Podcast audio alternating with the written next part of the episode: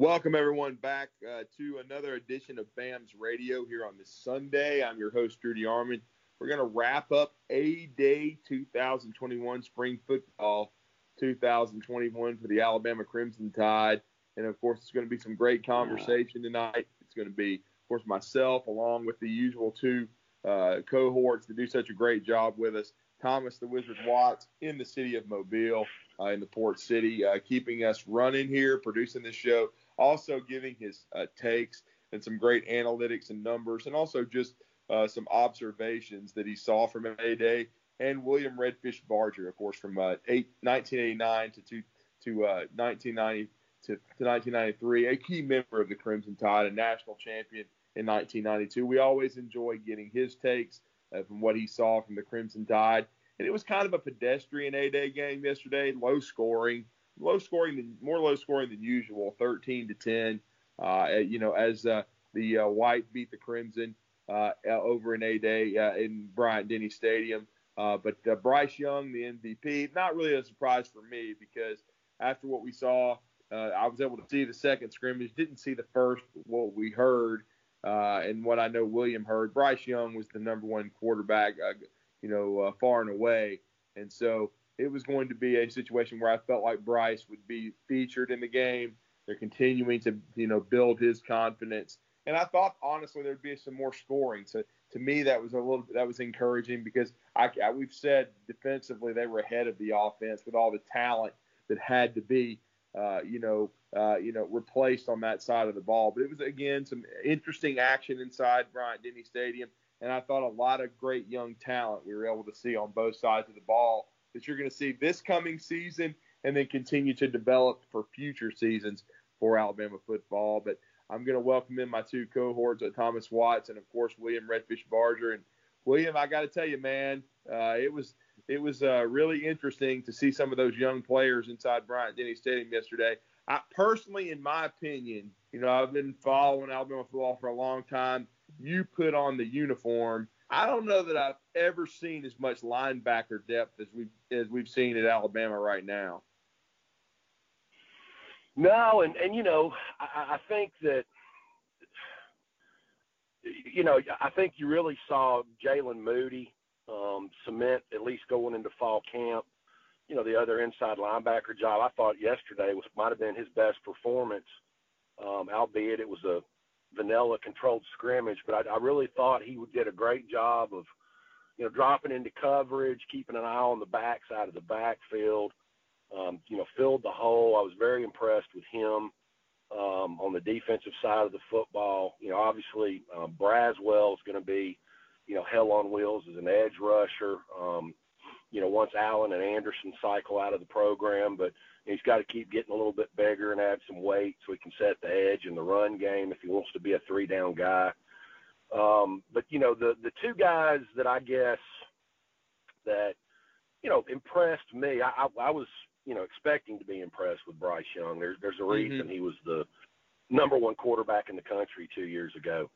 Um, but but as far as you know that goes, I did find it interesting. I don't know if you've had a chance to you know, see the ESPN broadcast. But right about the time that good old Ohio State homer um, Joey Galloway started making mention well maybe he's not tall enough to you know see over the lineman and, and see the middle of the field. You know he hit that seam pass to Latu, um, and that shut little Joey up.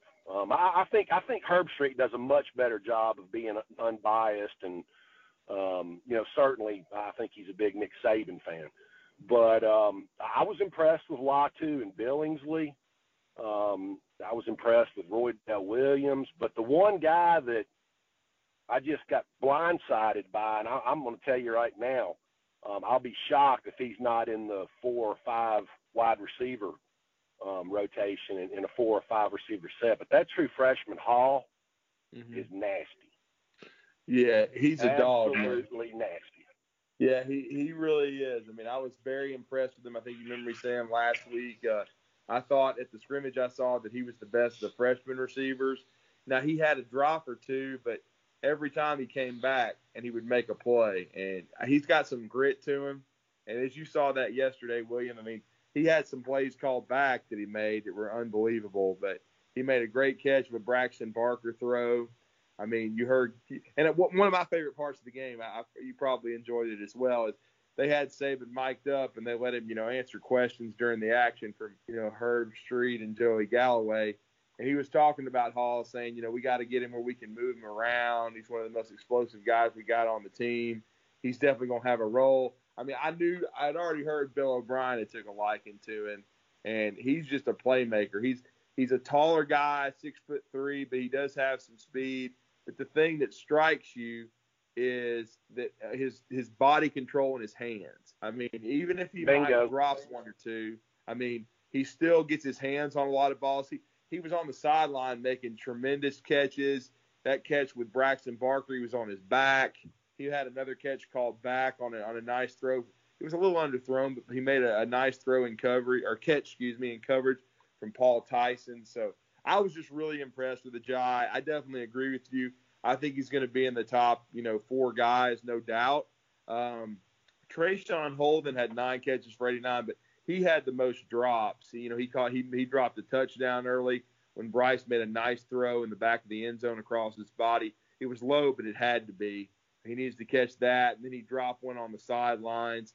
But certainly, you know, he's been in the starting three. Now I don't know if he will be in the fall because we certainly understand that John Metchie and Slade Bolden will be uh, and probably Javon Baker. Holden's probably going to have to bust his tail to stay in that top five because I think Agiye has a chance to pass him. But I mean, but that's a good problem to have, and they still don't have JoJo Earle on campus. We didn't see much of Christian Leary, uh, we or or Ja'Corey Brooks as far as getting targeted in the game. I'll I'll be interested to see how much progress they make going into the fall. But I, I really think uh, I know they would they Alabama's lost some unbelievable talent at wide receiver the last two years, some first rounders, but I think they've got the talent to keep this thing rolling.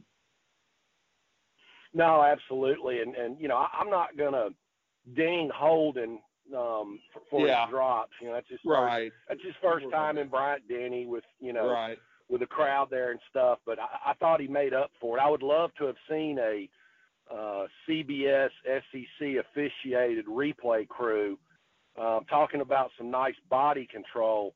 Um, you know, they ruled it out of bounds or whatever, but I would love to see a replay on that one-handed grab that he made. Oh. I, I thought I saw green green grass kick up underneath his toe before he was ruled out of bounds, but that's just me. Still a hell of an athletic play, whether he was in bounds or out of bounds. Yeah, that was but a great play. Yeah. The the the, the other thing too that I think we still – don't really have a feel for about this offense for 2021.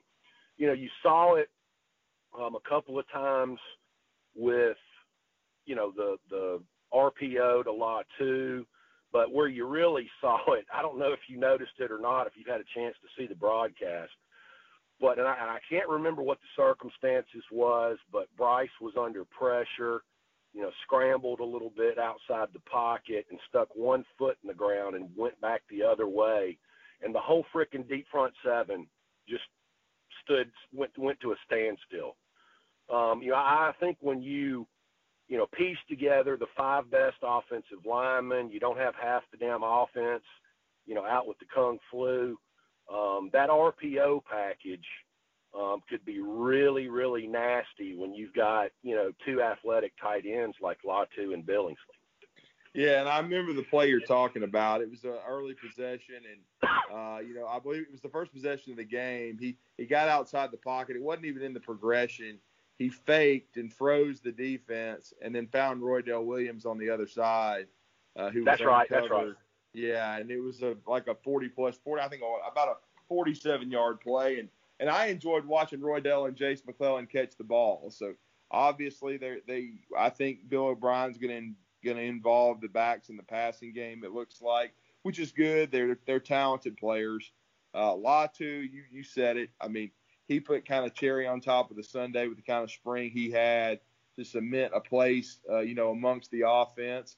And then, uh, you know, uh, we know Jahleel Billingsley can play. He had some catches in the game. So Alabama's got two really nice tight ends. I still think he played a lot of right tackle in the game. I still think the third tight end is going to be uh, the senior Kendall Randolph, uh, who you know he struggles a little bit with pass protection as an OT, but he can do fine as a blocking tight end. The fourth tight end, it could be Major Tennyson, the, the redshirt senior, but I don't know, man. I, I like this Robbie Ouzts. I like the way he's built. he, he reminds me of your former teammate Patrick Hape, man, who uh, I who I who showed up looking like a Greek god and ended up being an NFL player. But that's kind of who Ouzts reminds me of. But it's funny that you mentioned him because I was uh, um, when I was watching the broadcast. Right. Um, I saw him come out and, and he and he you know played more of an H back role, and I'm like, who, who is this fifth year walk on fullback that we've got running out there? And uh, when they said his name when he was going out, I was like, good God, that's that true freshman tight end. He's already a monster. Um, but uh, no, I, I really did. I mean, I, I, I thought it was, uh, you know, one of the better. Um, when you factor in the patchwork offensive lines at the first and second team level, um, you know, and you know you, you start talking about you know the defenses that they were going against and stuff. I, you know I didn't expect it to be high scoring, but but you saw the potential there for once again another quick strike offense that can put up a lot of points. Um, in fact, I laughed right out loud when uh, I can't remember if it was Herbstreit or Galloway. They put the damn Frankie Mush jinx on Tommy Brockermeyer. They were talking him up and on the very next play, he just got absolutely hosed. I think it was by Braswell. Mm. I'm like, that's the way. That's the way to jinx the kid. But um, I, I just I enjoyed the broadcast. It was good seeing a maybe a 50% capacity Bryant Denny Stadium, and you know the fans having a good time. I, I just I, I really enjoyed myself.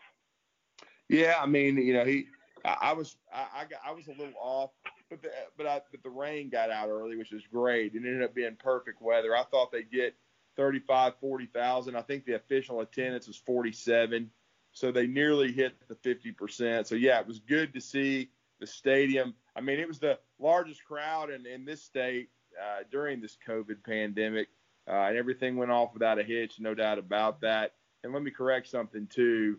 Uh, you know, I, hey, just barely missed. He wasn't quite your teammate. He came along right after your career, but no, no, no. He was a freshman when I was a senior.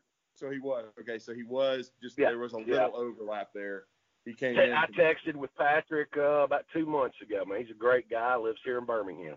Okay, good. So I know he had a pretty long pro career as well. He played several years in the NFL. Uh, finished up with the Houston Texans, and uh, and again was a, an outstanding. Really got on the field very early uh, in his Tide career, no question about that. So there was a little bit of overlap with you uh, and Patrick Hape. So my initial thought was correct, but you know, and, and then and then the thing is too with this Alabama team, I, you know, there there's still going to be some kinks to work out. We'll go back to the offensive line. They used a lot of different combinations e- yesterday. Even I saw guys just trying to make mental notes. They did end up playing two guys I wasn't sure we would see uh, Javion Cohen, who of course is a sophomore from Killen, or excuse me, from Central Phoenix City, and he he played uh, left guard, and he was he was in there uh, early uh, and started. Uh, he, he was coming off of it. He's got a bone spur. It probably has to be dealt with now after the spring. But and then we saw Evan Neal. wasn't sure how much we'd see of him, but going to be interested to find out because Tommy Brown he played in the game both guard spots, left and right guard when Emil Ekiyor comes back, you know, to me, when I'm looking at it, and I know Damieon George played both right tackle and right guard. There were some that was, uh, you know, were were disturbed by the pass rush. We've already talked about this many, many times. What's going to be the key for this O line is going to be how much the two young tackles, and Saban admitted on the broadcast they're both going to be really good players. But Williams guy, J.C. Latham, and then Tommy Brockermeyer get by the fall because they were kind of, uh, you know, th- th- this, this is trial by fire. They, they should have been, you know, in their final semester of high school. They enrolled rolled early. They're trying to block some grown men. So we'll see, you know, how far they go. Uh, you know, certainly Evan Neal is going to have that left tackle spot locked up, but you know, who is it going to be at right tackle? Is it going to be Damieon George? Could it be Latham coming on? And if Damieon's beaten out at tackle, does he move inside at guard? Because you'll also have to me, when Emil Ekiyor comes back, I think he'll go to left, and you'll have you would have a battle for that right guard spot. And but I think they've got good candidates. I think Tommy Brown's a, got a chance to be a good player. I think same way with Javion Cohen, and if it were Damieon George, if he's not the right tackle, uh, so we'll see. But I definitely my my basic point was William. People that were grinding their teeth about the O line, the pieces are already there. We just have to see where they play out and where they land. No, absolutely, and I totally agree with you. They've they've got. I mean, albeit it's probably going to only be you know one guard spot and, and and the right tackle spot that's up for debate come fall camp. But they've got a lot of you know once they get totally healthy and you know don't have the COVID issue, um, you know in August like they did this past week, there'll be a lot of uh, you know, people and, and, and pieces for Doug Marrone to filter through to get the best five on the field. And, uh, you know, you, you rattled off all the suspects. Um, I, I still think there is a better chance than not, um, especially after, you know, uh, the rest of the spring and the summer and the strength and conditioning co- program. I wouldn't rule out the true freshman uh, J.C. Latham. I spent a lot of time yesterday watching him. You know, he is a lean 315, 320 pounds, if that's an accurate weight that's given for him. Um, yeah, I just think right now he is the more, you know, ready to play guy um, between him and Tommy Brockermeyer. Oh yeah, I think he's he's a little bit further along.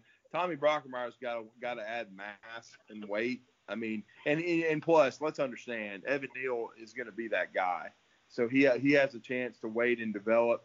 But William, I do think when you uh, they they consider Ekiyor a starter as long as he's healthy coming back, and then you've got uh, Evan Neal, and then and then definitely the leader, uh, uh, you know, uh, in the pivot now, no doubt uh, that, that that Chris Owens is going to be the center. So it's basically going to be what they do with that right side. Yeah, absolutely, and I and I think too. I mean, you know, Ekiyor's not just a starter. I, I put him. He's not going to be a top ten draft pick like Evan right, Neal. Right, But I, I think Ekiyor is is right there with Neal as far as you know. He's going to be on everybody's um, All SEC, first team All SEC, possibly All American list like Evan Neal. Yeah, there's no doubt that I think that, that uh, that's going to be the case. I, I, I really thought William that he really improved a ton uh, over the uh, off season or going into last year because I had questions about Ekiyor and his weight and if he could sustain. And I thought by the Georgia game and the rest of the season he played great football. Absolutely, I, I think you know, and I never really, you know, I've never really had a, a problem about his weight. You know, he's not a guy that, you know, looks sloppy at times, like you know maybe a Deonte Brown who's who's struggled with his weight, or, or you know another guy in recent memory like Brandon Hill. I just think that he's got you know what I would call the donkey build um, from the waist down. You know, his ass and legs are just so massive. Um, it makes him look a little bit heavy because he is so but but you know, for an interior offensive lineman, um, that's the way you want your offensive guards, you know, built. You want them to look like a donkey. They, that helps them, you know, generate power at the point of attack. And um, I, I really saw a lot of examples. I would say in the latter half of the season last year, he's much much more athletic and has better agility. I think than I had given him credit for prior to the second half of last season. I mean, he has um, does a good job of getting up to the second level. You know, if a stunt takes place or a twist, he, he he's got the lateral mobility to change directions and get on a guy that's scraping. Um, I, I just think you know he blossomed into a very very good college football offensive lineman in the latter half of last season. Yeah, I agree, no question about it. And like we said, I mean, the offense is going to have the most questions going into fall to fall camp too, because the O line's got to play itself out. I mean, we understand that Bryce is still competing with uh, two other guys, but he's the leader in the clubhouse, big at the quarterback position. No, no, he's not. Let's be honest. No, he's not. I mean, you know, of all of the I, questions that the LM offense has to have, that has to have answered by Gainesville week three. Yeah quarterback ain't one. Let's be real. No, no. it's not. Uh-uh. Well, it's more QB two. I mean, we didn't see Milroe because William, there's a you've been kind of referencing it during our conversation, but uh, the the word seems to be that Milroe and some others may have been out due to COVID. That's what I heard. Yeah. But you know, look at it like this. I think this kind of puts it into perspective. You know, without you know John Metchie, without Brian Robinson, with a you know piecemealed offensive line, and I get it. You know, the because of some drops, because of some penalties, the point total was you know repressed. But for Bryce Young to be able to throw for 335 yards with the circumstances he was presented yesterday, to me, that's a big positive. You know, once he's got the starting best five offensive linemen, you know, once he's got John Metchie, you know, once that, you know, they've got a full month to get the chemistry, the communication, uh, you know, and everything down. I mean, I think this offense really has a chance to be, uh, I'm not going to say as good as last year. But I'll be shocked if it doesn't generate 38 points per game. Yeah, you know, Bryce Young, A Day MVP, Dixie Howell Award winner, 25 of 44, 333 and a touchdown. That was 59 yards to who we talked about, Cameron Latu. Traeshon Holden, leading receiver, 9 for 89. And I'm like Weave, I'm not going to get concerned with drops in an A Day game. You know, Alabama fans, the thing that cracks me up, you know, and and I cursed him. Let me be the first to say that on our pregame show over on 97.7 The Zone with Scott Tyson, we had a show from 10 to 11:30. We featured Rodney Orr, we featured Wes Neighbors, and I sat there the whole time and said Will Reichard was Mr. Automatic, was you know uh, was had the best year in, in in you could argue in history for an Alabama kicker, was going to go down as one of the great kickers of all time at Alabama, and he goes out there and goes two for five from the you know kicking. So I certainly gave him the the Drew D 977 ESPN you know uh, curse or whatever. Uh, but again, I'm not worried about him because he didn't miss a kick. No. Until yesterday, uh, he kicked the 52 yarder into the wind. It had the it had the length. Uh, you know, the 33 yarder was kind of bothersome, but if you miss a 52 and a 48, you can't worry about that. Uh, but I, you know, Will Reichard's going to be fine. They got to get Charlie Scott down as the new holder, get that timing right. You know, probably Gabe Pugh as the snapper. So they're working on some new aspects of the special teams, but I think Will will be fine. You know, that some of the fans that only see the A-Day game, they start panicking and you know, Chase Allen makes a 48 yarder and they want to make a change at kicker. That's not, you know, how it works. And let me I mean, jump in. No, that's not I, I apologize. We're also yeah. talking about a unit that lost its coach midway through spring, and yeah. th- they're going to have to, in many ways, reassimilate to the new coach. So, right. uh, for me, looking at 8A, and Drew William, correct me if I'm wrong, with the new pieces there, I considered special teams just in general to have a pass because of yeah, that circumstance. I mean, yeah, and the, and the returns weren't live. The, the worst part of it was probably the punting. But I still think Charlie will be okay by the fall. I'm not going to panic over that. And I'll be honest with you guys, I said this to someone on the phone earlier this afternoon, and I'm not trying to sound arrogant and stuff like that, but take it as you will. I don't think Alabama's going to have to punt a whole hell of a lot. So if they're having no. to punt a bunch, we got problems. So I mean, if they have to punt two or three times a game, I think they'll do a solid enough job. And I, and the return units, JoJo Earle will join that race probably for punt returner when he gets there in May. I still like Kool Aid back there. The kid likes the lights. He's a big time athlete. Saban's been crawling his ass, but that's because he knows he's talented. And I think, you know, we saw Kool Aid get a pick at corner. I think, you know, he's one of these guys when the when the TV's on and when the lights come on, he's a gamer. I like the I like his chances of being punt returner. And then I know William, we talked about this last week. I like the thoughts of on kickoff return guys like Roydell Williams and Keilan Robinson I think that so I think the return units, even a Jase McClellan, there's going to be plenty of talent back there for the return units. I know, I know Nick Saban is going to go with his same tried and true cookie cutter recipe. It's going to piss me off the way it does every year. In a in a perfect Will Barger universe, it'll be JoJo Earle and tell Killian Robinson returning kickoffs, not Brian right, right. Robinson, Killian Robinson. right, right. But you know, he's going to put a steady Eddie veteran back there, you know, just like he, you know, um, he always does, and I've already prepared myself for it. And, and there again, I don't understand why so many Alabama fans are shocked that the pass protection was so shabby yesterday. Look, after going through spring practice, the defense, especially when they they know it's it's limited, it's going to be vanilla. It gives in in a pass blocking, pass rushing situation, the front seven 100% has the advantage. Um, there's not going to be a lot of checkoffs. There's not going to be a lot of hot routes.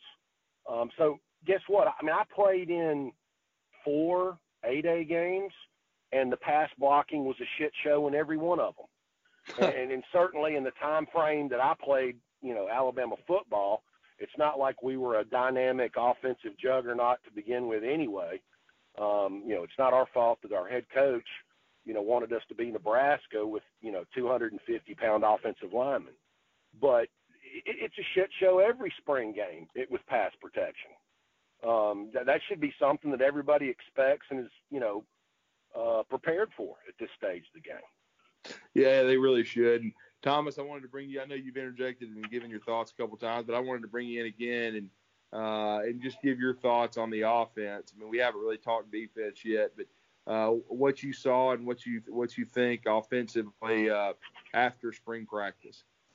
So for me, the thing that I came into spring is looking for ingredients, and I apologize, the dog's going crazy over here, so you'll hear him talking. But I was looking for the like ingredients to be a good offense. But there needs to be a certain understanding amongst the Alabama fan base. The DeVonta Smith, Mac Jones, Najee Harris attack of last year was statistically the best offense college football has ever seen.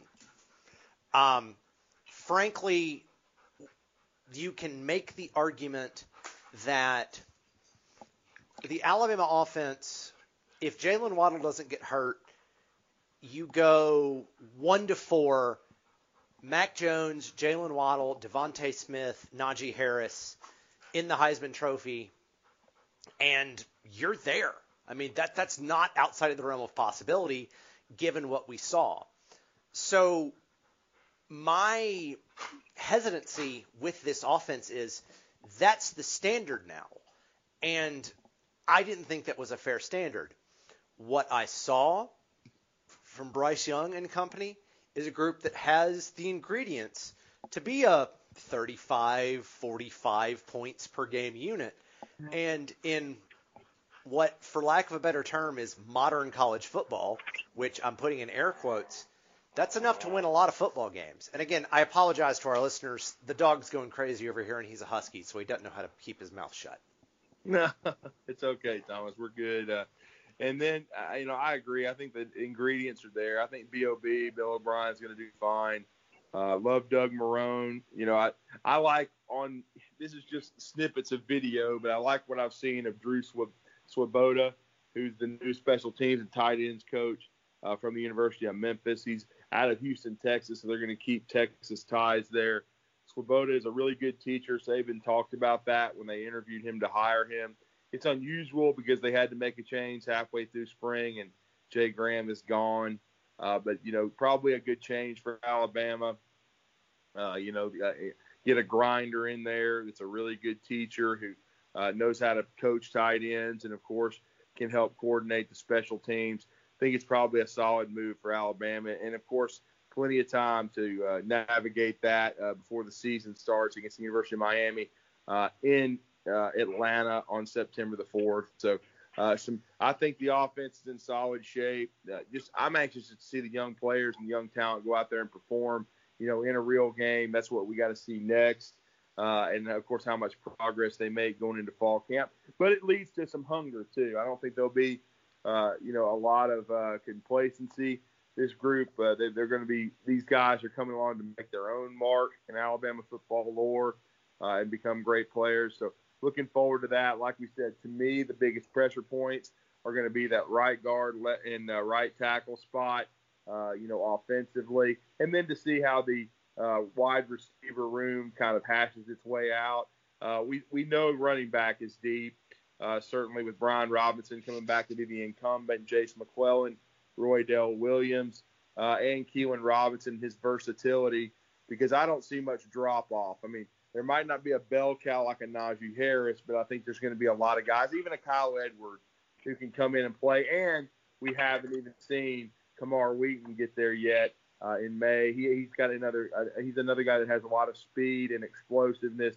We'll see him and JoJo Earle when they get there in May. So that's a couple other pieces to add to the puzzle. But I think they're all there now. Defensively, you know, I thought that was really the story of the game. It being a 13 to 10 uh, uh, white win over the Crimsons, pardon me. And I thought there was a lot of great young players defensively that I like. I know Jah-Marien Latham. I've been talking about him winning from Pickens County. He was the lineman of the game. But if I had a vote, I wasn't in Bryant Denny Stadium yesterday, but listening to it on the radio and then going back and watching the tape uh, today. I did watch the broadcast, William. The guy that stuck out to me as a young player, and remember, we didn't see Christian Harris. He didn't play. So this guy got some first team reps, some second team reps. The thing that struck me is how good he was in pass coverage out in the flats. He almost picked off Bryce Young. He was in position all the time. We talked about Moody, and Moody's a senior, so Moody knows this defense. He's ready to be a starter. But this next superstar, I think we're going to see is Deontae Lawson from Mobile Christian, the true freshman, number 32.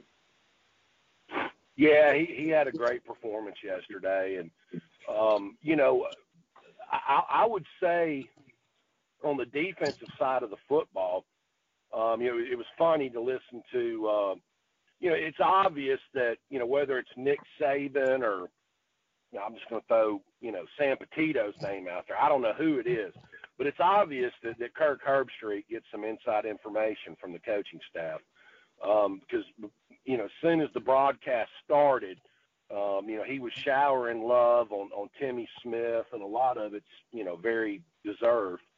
But Latham to me was kind of the the shocker. Um, it's just not somebody, you know, he wasn't very highly recruited. Um, I just really haven't paid a lot of attention to him, but he was very disruptive yesterday. Um, you know, they were without Phidarian Mathis. Um, you know, certainly Will Anderson wasn't there. Um, but, you know, I, I think when you start factoring in as to, you know, what makes a great defense, you know, in my opinion, I, I go back to, you know, what Nick Saban taught Will Muschamp. You know, it's a line of scrimmage league in the SEC, and you're only as good as your front seven. And I think Alabama's going to have the best front seven in the SEC this year. And, you know, the, the days of, you know, being able to produce a um, really elite defense, I think hinges on – just how good your front seven is because it makes the back end of the defense's job um, that much easier. You saw that yesterday with the amount of you know QB pressure um, that, that the front sevens were able to get on the quarterbacks. But th- there's just so much young talent over there; it gets difficult to keep up with. But you know, I, I'm not saying that the the point total is going to be the same as far as what the 2021 Alabama defense is going to rank as far as scoring defense goes. But I, I do think that they are going to have, you know, eight to nine defensive linemen. They, they've got, um, you know, four to six, you know, edge rushers that they can, you know, plug and play. You know, they're loaded. You know, I, maybe the biggest storyline of the spring might be um, the development of Jalyn Armour Davis op- opposite of Josh Jobe. I thought he played well yesterday. Yeah, uh, but when you're talking about the defensive side of the football, um, they they're going to have just a tremendous amount of depth. Um, you know, and I think you know Kool Aid could could factor into this as well. But they, they've just got a ridiculous amount of depth at D line, inside, outside linebacker, and certainly at the safety positions. Um, you know, maybe the priority is, you know, going into fall camp, they've got to find some guys outside of Kool Aid, you know, that can give you know Jobe and Jalyn Armour Davis some relief at corner. Well, and I, I, I, I I'm going to say something on the show tonight. I, you know, and once again, I was having this conversation this afternoon, and it's after watching this A-Day game and taking in the scrimmage last week and just seeing how, you know, things are developing. But I mean, after seeing the ridiculousness of this depth, and William, you played, you know about chemistry and all this kind of stuff. I, I'm not sure that Nick Saban needs to go get Henry To'oTo'o. I think Alabama's got plenty of depth and plenty of young players, especially with how Lawson's developing this rapidly. I thought Demouy Kennedy, number 37 from Theodore, uh, C.J. Mosley's old high school, I thought he made several plays. Uh, he looked really good around. Uh, you know, uh, good you know, flying around yesterday. He almost had a pick as well. I mean, and then even a guy that I kind of stood on the table for. People, I think they were a little bit leery of him, uh, you know, because he's a Caucasian linebacker. But Jackson Bratton has, has a lot of talent too. And because William, I went and watched this kid multiple times at Muscle Shoals High School near where I'm at. He wasn't far away from me. And so I've seen this kid several times. I know he's a lot more athletic than you think he really showed out yesterday. Uh, you know, he caused a fumble, he recovered one, he made some really nice hits looked, looked pretty good. He almost had an interception of his own. Uh, I really think with this inside linebacker group, we, we didn't see Christian Harris yesterday. I'm not sure that you bring in To'oTo'o with these other guys that you've got already. What is your thought on that as far as because you also know that team chemistry is a, is a delicate thing. Yeah, no, it is, and and you know especially with you know the SEC dragging their feet on you know, passing the one-time transfer rule. I mean, I think they're going to have to do it, or they're going to be the only conference that doesn't pass it. But I, I'm with you, Drew. Um, I, I, I saw Bratton several times yesterday.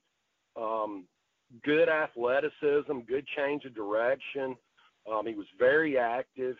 Um, you know, if they can get, you know, Henry T, great. If they don't, let him go to Ohio State and, you know, be the most uh, Polynesian athletic linebacker because God knows they need some help up there at Ohio State with athletic inside linebackers. That was the biggest, uh, um, you know, exposure that you saw in the national championship game with uh, Werner and, and Tuf Borland and all those other guys. Um, they, they were exposed um, for, for not being very athletic and and uh, by, by the Alabama offense. But you know, I, I don't care. Um, you know, if Alabama gets Henry T or JTT, I, I think they've got just a ridiculous amount of talent. Um, you know, it still has to shake out, you know, from a depth a depth perspective at, at the corner spots. You know, behind Jobe and um, Jalyn Armour Davis, obviously Kool Aid showed that maybe he's going to stick at corner. You know, versus my prediction, which I thought, you know, he might have to slide into that Minkah Fitzpatrick role.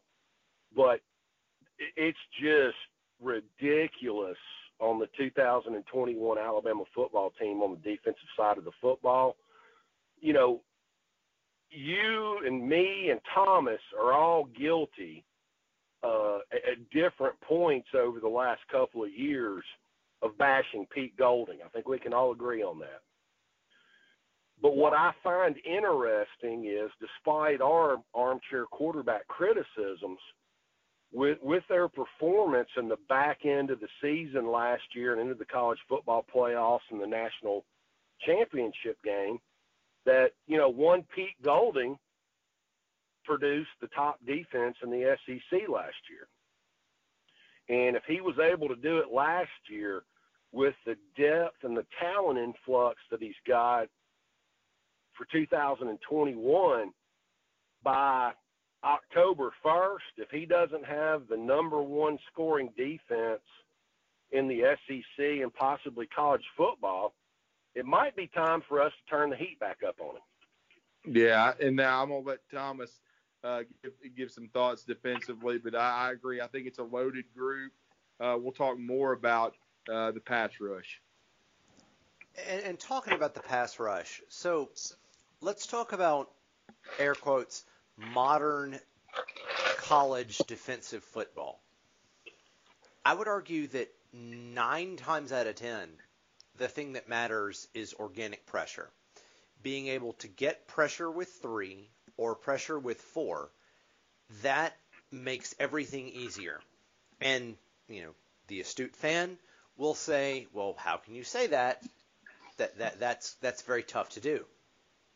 Well, the reason that it's required to be a good defense now is that you want to have bodies clogging lanes. There isn't a defense in college that can cover DeVonta Smith, Jaylen Waddle, Jerry Jeudy, and Henry Ruggs for more than three or four seconds. It just it's never been seen. The only way you defend that sort of offensive talent is by putting a Tua Tagovailoa or a Mac Jones or a Bryce Young, frankly, on his butt. That's that's the one way you have to do it. I think fans should be encouraged that Alabama was able to do that in the A-Day game. But even more than that, I 100% agree. Pete Golding and I'm gonna I'm gonna mea culpa, and I'm gonna I'm gonna get me some crow pie and get me some hot sauce so I can get my my knife and fork to eat this thing with. But Pete Golding stood and delivered last year. The only time he had a problem was against the Florida Gators. And let's be realistic. The only offense that could push the Alabama offense last year statistically was the Florida Gators. That was it. And barring a funkadelic third quarter into the early fourth quarter, Alabama was crushing them too. So, so Pete Golding was able to direct a defense that maybe it wasn't elite in the 1985 Oklahoma sense of the word, but I would argue that kind of elite defense will never be seen again. What Pete Golding was able to do was give the Alabama offense a chance. Now you look at let's play it forward. Play it forward through the A-Day game and into the first part of the 2021 football schedule. Color me hopeful. Uh, I think the Alabama defense will be able to put a lot of pressure on the Miami Hurricanes against in the opening part of the season, the first game in Atlanta, and I think they'll make life real hard for D'Eriq King.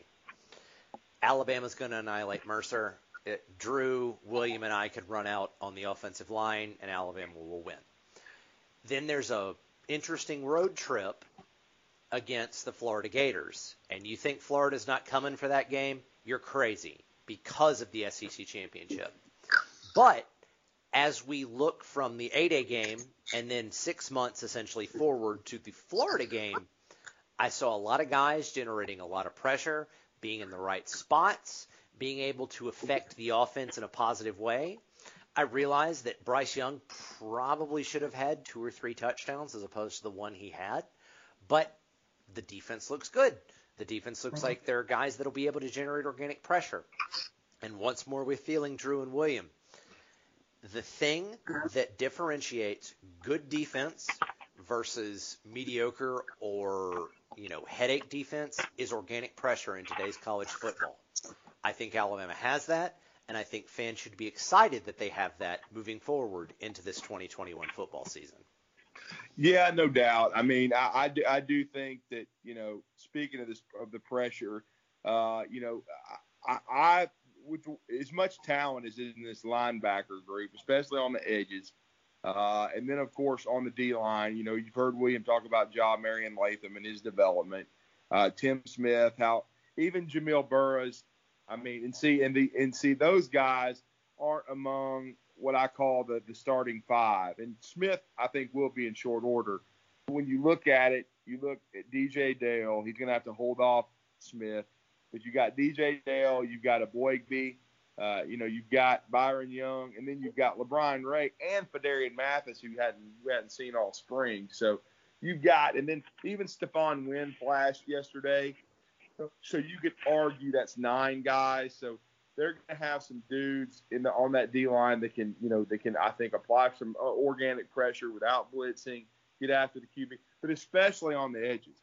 We did see Chris Allen yesterday a little bit, and he's had a tremendous spring. We did not see Will Anderson. That's the best combo in college football. But and we didn't see Drew Sanders. Drew Sanders did not participate in the A-Day game, but he had a really good spring. We saw King Mwikuta, and then we saw the dude who really the last two scrimmages, William, kicked the, the, so much ass they're going to have to create a role for him, probably in a rabbit package. But 41, Chris Braswell, the former five-star from St. Francis, teammate of Shane Lee's, I think he had six sacks the last two scrimmages, five or six. And that dude is a third teamer along with Quandarius Robinson, who made some plays yesterday. This is going to be a, a defense that should be able to pressure without blitzing. No, absolutely. And, you know, Braswell is, you know, he's twitchy. He's got the body lean. Um, you know, he's got all the intangibles to be um, an elite pass rusher. You know what he's got to continue to work on, and you know I'm sure the uh, the strength conditioning staff are going to get him there one day. But you know, if he wants to become a three down guy, he's got to continue to get bigger, and, and you know certainly you know his body um, you know, type, at least on the hoof, you know, says that he's a hard gainer and he's, he has trouble gaining weight. But as far as being an edge rusher in the rabbit package, it wouldn't shock me to see him out there. Um, you know, in the fall of 2021. I mean, he he, he gave everybody problems yesterday. Um, it, whether he lined up on the left tackle or the right tackle, it, it didn't matter. Um, you know, I think Alabama's got, you know, obviously Drew Sanders can do that, Will Anderson can do that, uh, Chris Allen can do it, but that that that's what I think is going to be intriguing about the 2021 defense. You already described the, you know, nine to ten guys along the the defensive line that they can rotate in and out. They've got that much depth at edge rusher. They've got that much depth at inside linebacker you know, they've got that much depth at, at both the safety spots. But, you know, to me, the only question mark on this 2021 defense is, you know, you've got Josh Jobe, you've got Jalyn Armour Davis, you've got Kool Aid. You know, there's got to be one or two more guys that emerge, you know, to play boundary corner. And, um, you know, they, they've got the month of August to work that out. But, um, there there's so many bodies down there. It gets confusing trying to keep up with them. Um, but that's a good problem to have if you're Pete Golding. It is, and I agree with you. You know, there was some thought that Jalyn Armour Davis may have been the one to uh, make a mental error on that play to Cameron Latu on the on the touchdown. But even if that were the case, he bounced back. I thought he played outstanding. Uh, he, he's really had a great spring, and people didn't talk about him much uh, to start it. I mean, he almost opted out last year. There was some thought he might transfer, but he stuck with it. I think Saban admires that. I, he, he's definitely staking a claim to starting. You know, Marcus Banks had flashed in the last scrimmage uh, on uh, a week ago, had two picks, including a pick six. He'll be competing as well uh, going into the fall camp, no doubt. But you're right. Kool Aid had an interception. Coach Saban's been riding him, but be, I think because he sees the talent and he knows he can be a factor. So, and then Khyree Jackson, the junior college transfer, the freak out of East Mississippi. How quickly can he catch on? Where is he going to start pushing uh, to earn a job? Certainly, Jobe has locked down the other. I really like where the safeties are. DeMarco Hellams had a game high 12 tackles yesterday. He's really physical. The guy behind him, Kristian Story, had a pick of Braxton Barker. Now he fumbled on the return, but they were able to recover it. But he's a, a fine young player in his own right.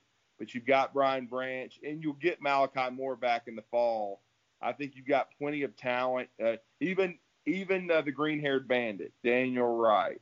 So I mean, I think Coach Saban gave him one of the I like to practice awards. So obviously, as a senior, he's taking things seriously. Uh, I, I've, I've, I've, you know, lamented his lack of physicality at times but he should know the defense backwards and forwards. So there's depth everywhere, and so they're going to be able to, you know, really have iron sharpening iron, guys competing. But you know, I guess that you're right, William. The one job up for grabs is going to be that boundary corner, going to be the guy opposite Jobe. But it's going to be interesting to watch it play out. I mean, and uh, again, they, they, that will take care of itself. But uh, once again, as I've said, the pieces are there.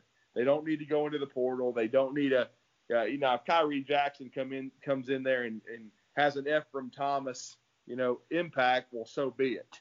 Uh, we, we, we that would be great, but it's not needed. He can develop at a slower pace if needed, uh, because you know Alabama is going to have you know guys that are there ready to uh, to compete and ready to uh, win that job that had that had great springs. And it would probably be good to see a guy like Jalyn Armour Davis, who really honestly people forget he was a four-star recruit out of St. Paul's of Mobile. He was heavily recruited, but what happens with fans a lot of times if you don't come to Alabama and catch on quick and and make a huge impact as a freshman or even sophomore, you kind of get forgotten about. But I've always said this about Nick Saban. If he keeps you in the program, there's a reason for it. Uh, if you continue to grind, you, it's kind of like the Mac Jones effect. You get your or a Nick Gentry, somebody like that. You're going to get your chance to shine if you stay in the program. And certainly, I think Jalyn Armour Davis is one of the guys that's doing that. And so I just think what we're really seeing, William, and I know this sounds like blasphemy because they've recruited at such a high level under Nick Saban during his entire 15 years. But to me, since 2017, recruiting has gone to another level. And we're starting to see, even though Alabama lost some transcendent talent off of this past year's team, probably my favorite team to watch, this is as much young talent as we've seen in the program in a long, long time. And it really makes it exciting going into that opener against Miami on September the 4th. No, I agree, and, and you know what it sounds like is uh, I'll I'll never forget this because I normally don't go do this, but this would have been probably Dre Kirkpatrick's second or third year on campus. Right. And I, I went and listened to Nick Saban's speech after the AA club scrimmage um, that I was at, and you know, it, it, this is the point that he made, and it, you know, it stuck with me. And it sounds like he's doing the same thing to Kool Aid that he did to Dre Kirkpatrick. Um, he he made the point that you know, hey, I get all these you know four and five star recruits, and you know, guess what? I've got the keys that controls how much they play. And you know, right. if, if Dre Kirkpatrick, you know, in this particular instance, doesn't want to act right, doesn't want to go to class, doesn't want to go to study hall, doesn't want to go to workouts, I get to control how much he plays. So I've got those keys. I'm the one that controls that. And it sounds like he's doing the same thing to Kool Aid, um, which isn't a negative. It's the way that Nick Saban – gets control of these, you know, four and five star recruits that that you know have you know egomaniacs um, surrounding them, you know, with, with their ability and their recruitments, which you you, you can't even imagine what the, what these kids go through from the recruitment process. But I, I'll share this with you. Um, I'll, I'll never forget this as long as I live because I've had so many people you know, come up to me, you know, through the years talking about, well, you know, you played on that same team where Antonio Langham and, and you know, George Teague were first round draft picks. And they were like, you know, how are those guys as good as they were? And I'm like, well, it's real simple. You could line up Jeremy Nunley at nose guard, John Copeland at one five technique, Eric Curry at the other, and they could get an organic pass rush in 1992. Right. Um, if those three guys couldn't get an organic pass rush, then Brother Oliver would walk up Antonio London and Lemanski Hall. Then all of a sudden, there's five guys coming at you that nobody can block. Hmm. And I think that's the same situation that Pete Golding's got going into the 2021 season he is, you know, something that, you know, Thomas and, and me and you have talked about, you know, till we're blue in the face about, you know, generating an organic pass rush. I think good old Pete Golding is going to be able to dial that stuff up this year, just like Bill Oliver was in 1992.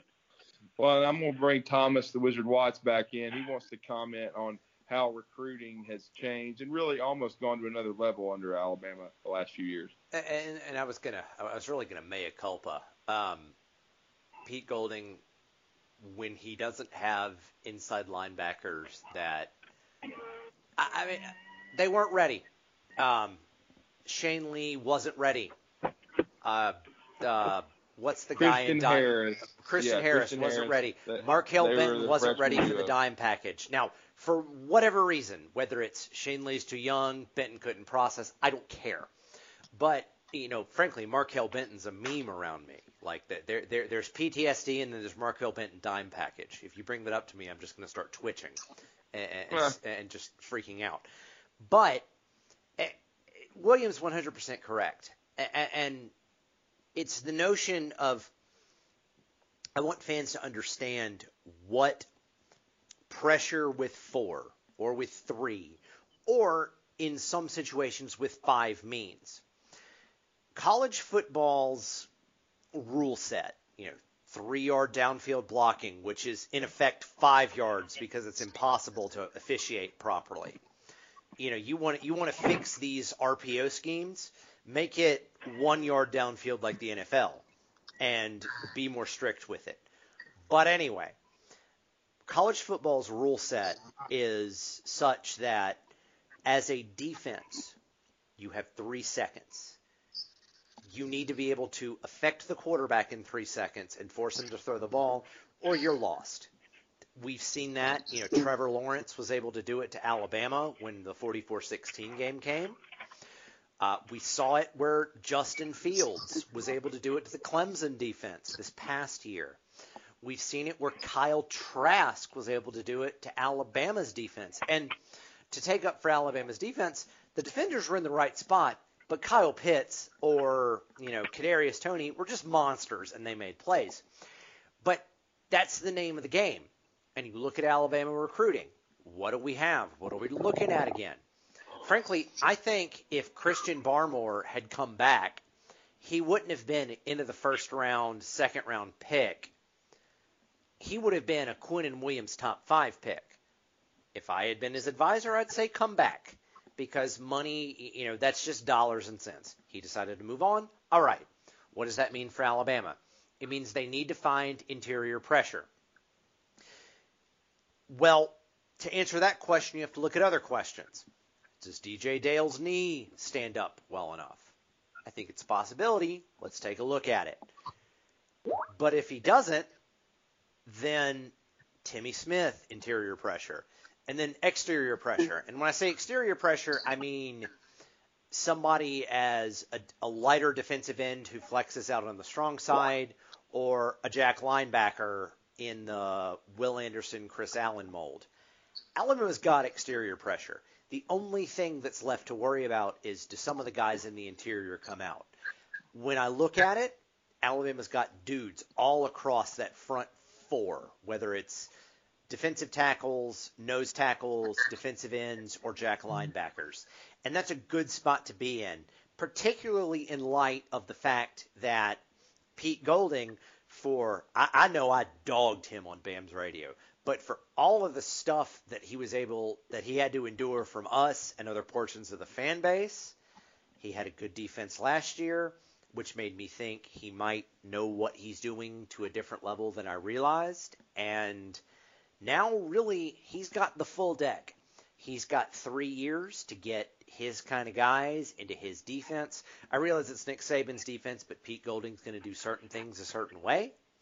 So I feel conf- I feel hopeful, trending on confident that the Alabama defense as a unit, whether it's the front four or the three linebackers or the back end, particularly, you know, you guys talked about Jordan Battle, are going to be able, as a unit, to carry this Alabama football team as some of the ingredients that I mentioned in terms of offense get themselves together, get straight, get some game experience. So, yeah, when I talk about recruiting, I mean Golding's been there long enough to create some things that you have to feel confident with as an Alabama football fan, Drew.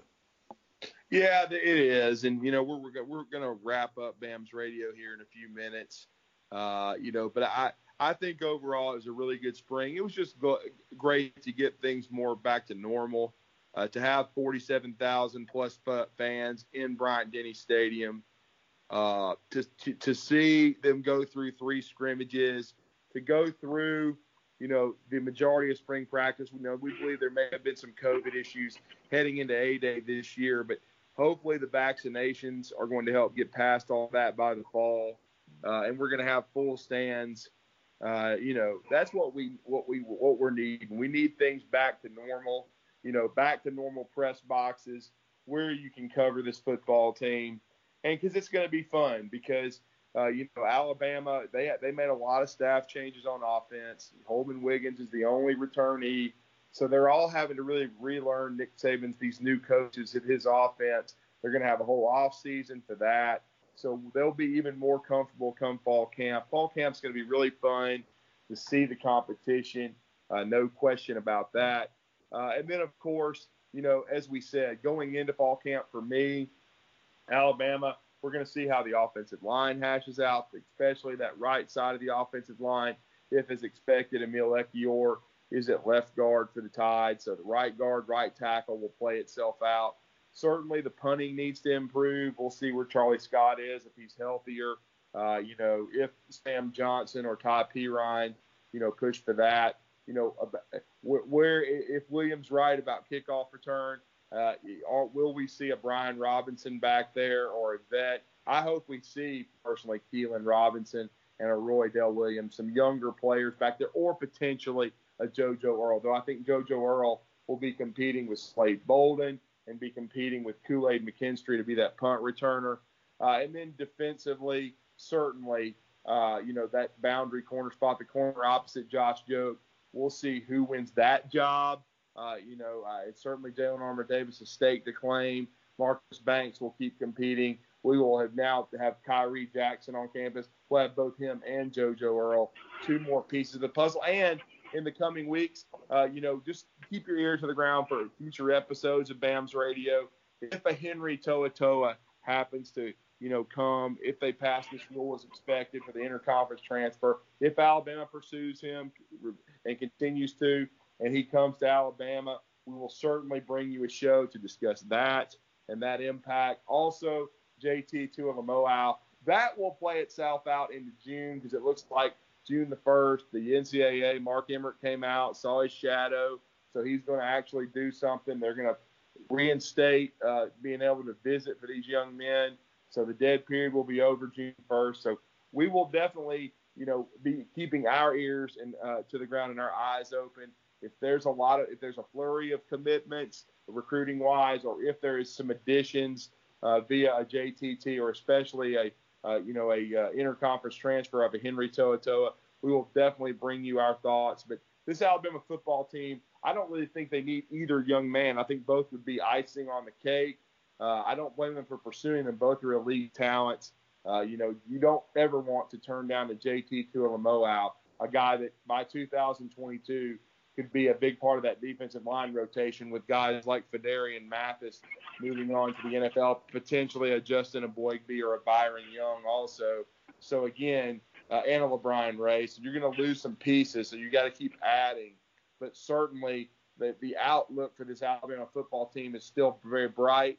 I think they're going to have as good a roster still as any in college football, and that's saying a lot when you lose Mac Jones, Landon Dickerson, uh, when you lose Najee Harris. DeVonta Smith, a peerless wide receiver, a Jaylen Waddle. But I think Alabama is well on their way to uh, plugging all these holes, no question about it, and having a chance to win, you know, national championship 19 under Nick Saban. He's already won six in 12 years. To soon probably have the field named after him at Bryant Denny Stadium at Nick Saban Field. Certainly, that's got to be inevitable. But what a job he's done, and just really look forward to seeing this the storylines develop as this offseason continues. And the, the biggest thing also I took out of spring, guys, is there was no big time injuries for Alabama that we know of. Uh, and that's a welcome sight that's another you know true credit, William, to uh, to Dr. Matt Rhea and David Ballou. Yeah, absolutely. I think those two guys are, you know, continuing to fly under the radar as to, you know, how valuable they are for this 2021 football program. Um, you know, when you saw the numbers come out at the end of last season, where, you know, I, I think the percentage was they had 42% less, you know, lower leg injuries than, you know, any other program in college football. Um, that that's all you need to see about these two guys. Um, they're they're they're witch doctors, you know, if that's the right word to use. But um, I think having, you know, a, a powerlifting coach and a and a speed and performance coach, um, you know, kind of doing a, a double-headed monster, um, you know, with the Alabama football program is undeniably just off the charts, and and they've proven that with the numbers they produced. They really have. Let me jump in. And Thomas, I, I wanted I, you to I wanted you to, to give some closing thoughts too. So so I'm going to push back on the notion of witch doctors. And it's because I'm in the Rhea Blue world every day professionally. So what's going on when we talk about strength and conditioning, or really we talk about bioinformatics. And when I say bioinformatic, bioinformatics, I mean the data that your body generates when it's doing work, whether it's, you know, what I can get out of my smartwatch when I'm kickboxing or what Rhea and Ballou can get out of the Alabama football team as they're going through a workout or going through practice. The reality is that there is a certain level of competence when it comes to reading and understanding that data. And it's not something that you see a lot of that's enormous value in both the industry I work in when it comes to data science and what Rhea and Ballou do as athletic trainers. I say this with all respect in the world. These guys are on the cutting edge of understanding what is traditionally a lift until you barf athletic system to say you don't need to lift until you barf. You need to lift until you get to this point because that's what your body is telling us. Now, when you look at a human body, it's uh, 200 and change bones, a ton of muscles that work together to generate a certain amount of force. Those muscles need to be worked in a certain way to make sure that players are at the best they can be to do the things they need to do to be successful on a football field. From a 10,000 foot view, I don't know a group of people, uh, two guys, three guys, four guys, that are doing it better than Rhea and Ballou. I don't. And we're cha- we're kind of jumping into my world, the data science world, when I say I don't see it from other college folks. So it's not voodoo, it's the next wave. And I hope fans can take solace. Maybe you don't know the mathematics. Maybe you never took partial differential equations in college. That's okay. You don't have to do that. What you can take away from it is there are people like Rhea and Ballou who can pull the bioinformatic data off of the Alabama football players and get the Alabama football team to be the best it can be. And by proof, uh, by, by, demonstration through, you know, contradiction, you can be Rhea and Ballou, or you can be Scott Cochran, who just got George Pickens' ACL torn over the past three weeks, and now mm-hmm. Georgia has all these concerns because I don't think Kearis Jackson is a deep threat, nor do I think he's wide receiver one. That's the reality that Alabama has found. That's what Nick Saban has in in the hopper. If you're a gun person, or if you're a paintball person, really, and that's a great way to be. I promise it's not voodoo. It's just mathematics applied to the real world, which is complicated.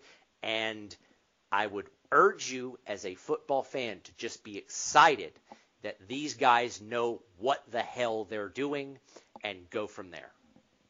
Well, no doubt. And to wrap it up, William, uh, just to, I know you just gave some of your thoughts, but uh, look forward to cooking up with you down the road this off season.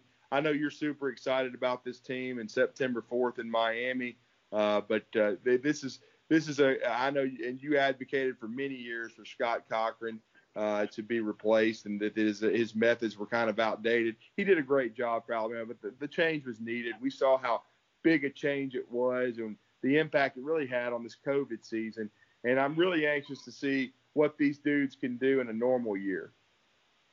Well, I mean, I think when you factor in Drew the, you know, the COVID situation, um, you know, all, all the other, you know, health concerns that you know a head coach like Nick Saban has, um, you know, with a program like Alabama, you know, I think where, you know, these two guys have become, you know, the, the superstar that Co- that Cochran was that wasn't really deserved is when, when you factor in, you know, the nutrition that these kids are getting. And then you've got a guy like Ballou that's basically a power lifter in disguise, um, you know, with the Alabama football team. You know, this is the guy that's getting the guys to bang the heavy weights for low reps. That's what you need with a football program you, you know, you need a Ballou. But then mm-hmm. you've got, you know, Dr. Raya over there doing the explosive um, performance stuff.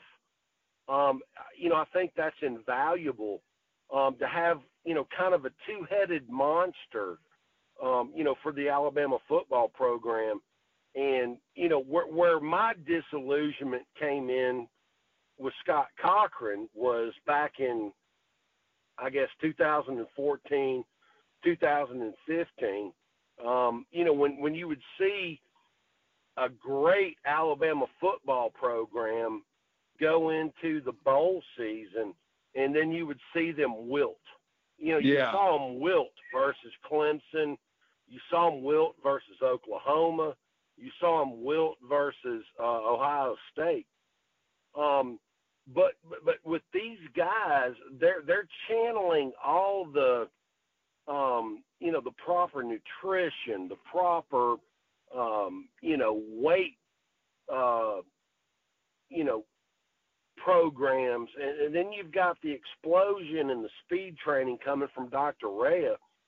It, it's it's a recipe for success that I, you know, I guess I wish that Coach Nick Saban would have brought this in five years before he actually did it because you could see it happening as an outsider.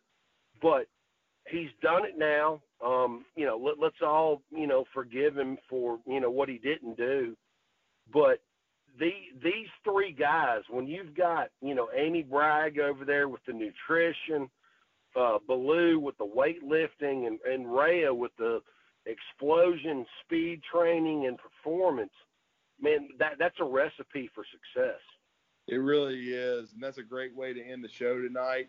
Uh, again, we will be coming to you when uh, the the news permits. You might just watch for us maybe about once a month going forward into this off season because there could be enough storylines with recruiting with uh, you know potential additions like a Henry To'oTo'o from the transfer portal, uh, and uh, you know with the off-season you know player movement. I mean, someone could leave Alabama. We don't we don't think it's going to be anybody of consequence from a starter standpoint. But if something were to happen, we will definitely bring you that news, uh, and we will continue to keep you abreast of everything that's going on in Alabama football. But like we said, going into May, going into June and July, camp season. If recruiting really starts to crank up, you will hear from us at BAMS Radio. And, uh, and of course, with the, any major news uh, involving Alabama football. But we really appreciate everybody being along for the journey. during this difficult season in COVID, but we still had another great year of BAMS radio. Couldn't have done it without William Redfish Barger or without Thomas the Wizard Watts. I want to thank both of them for joining us tonight for this discussion as we wrapped up A Day and gave the thoughts, and also looked at Dr. Uh, you know uh, Matt Rhea and David Ballou and what they could potentially do. I can't wait to see how they transform some of these guys in the coming months, like a Tommy Brockermeyer, like a J.C. Latham, that we could see how much they improve going into uh, you know fall camp. But that'll be storylines that we're following. But we hope everyone appreciated BAM's radio tonight. We thank you for supporting us and listening. Good night, everybody, and roll tide.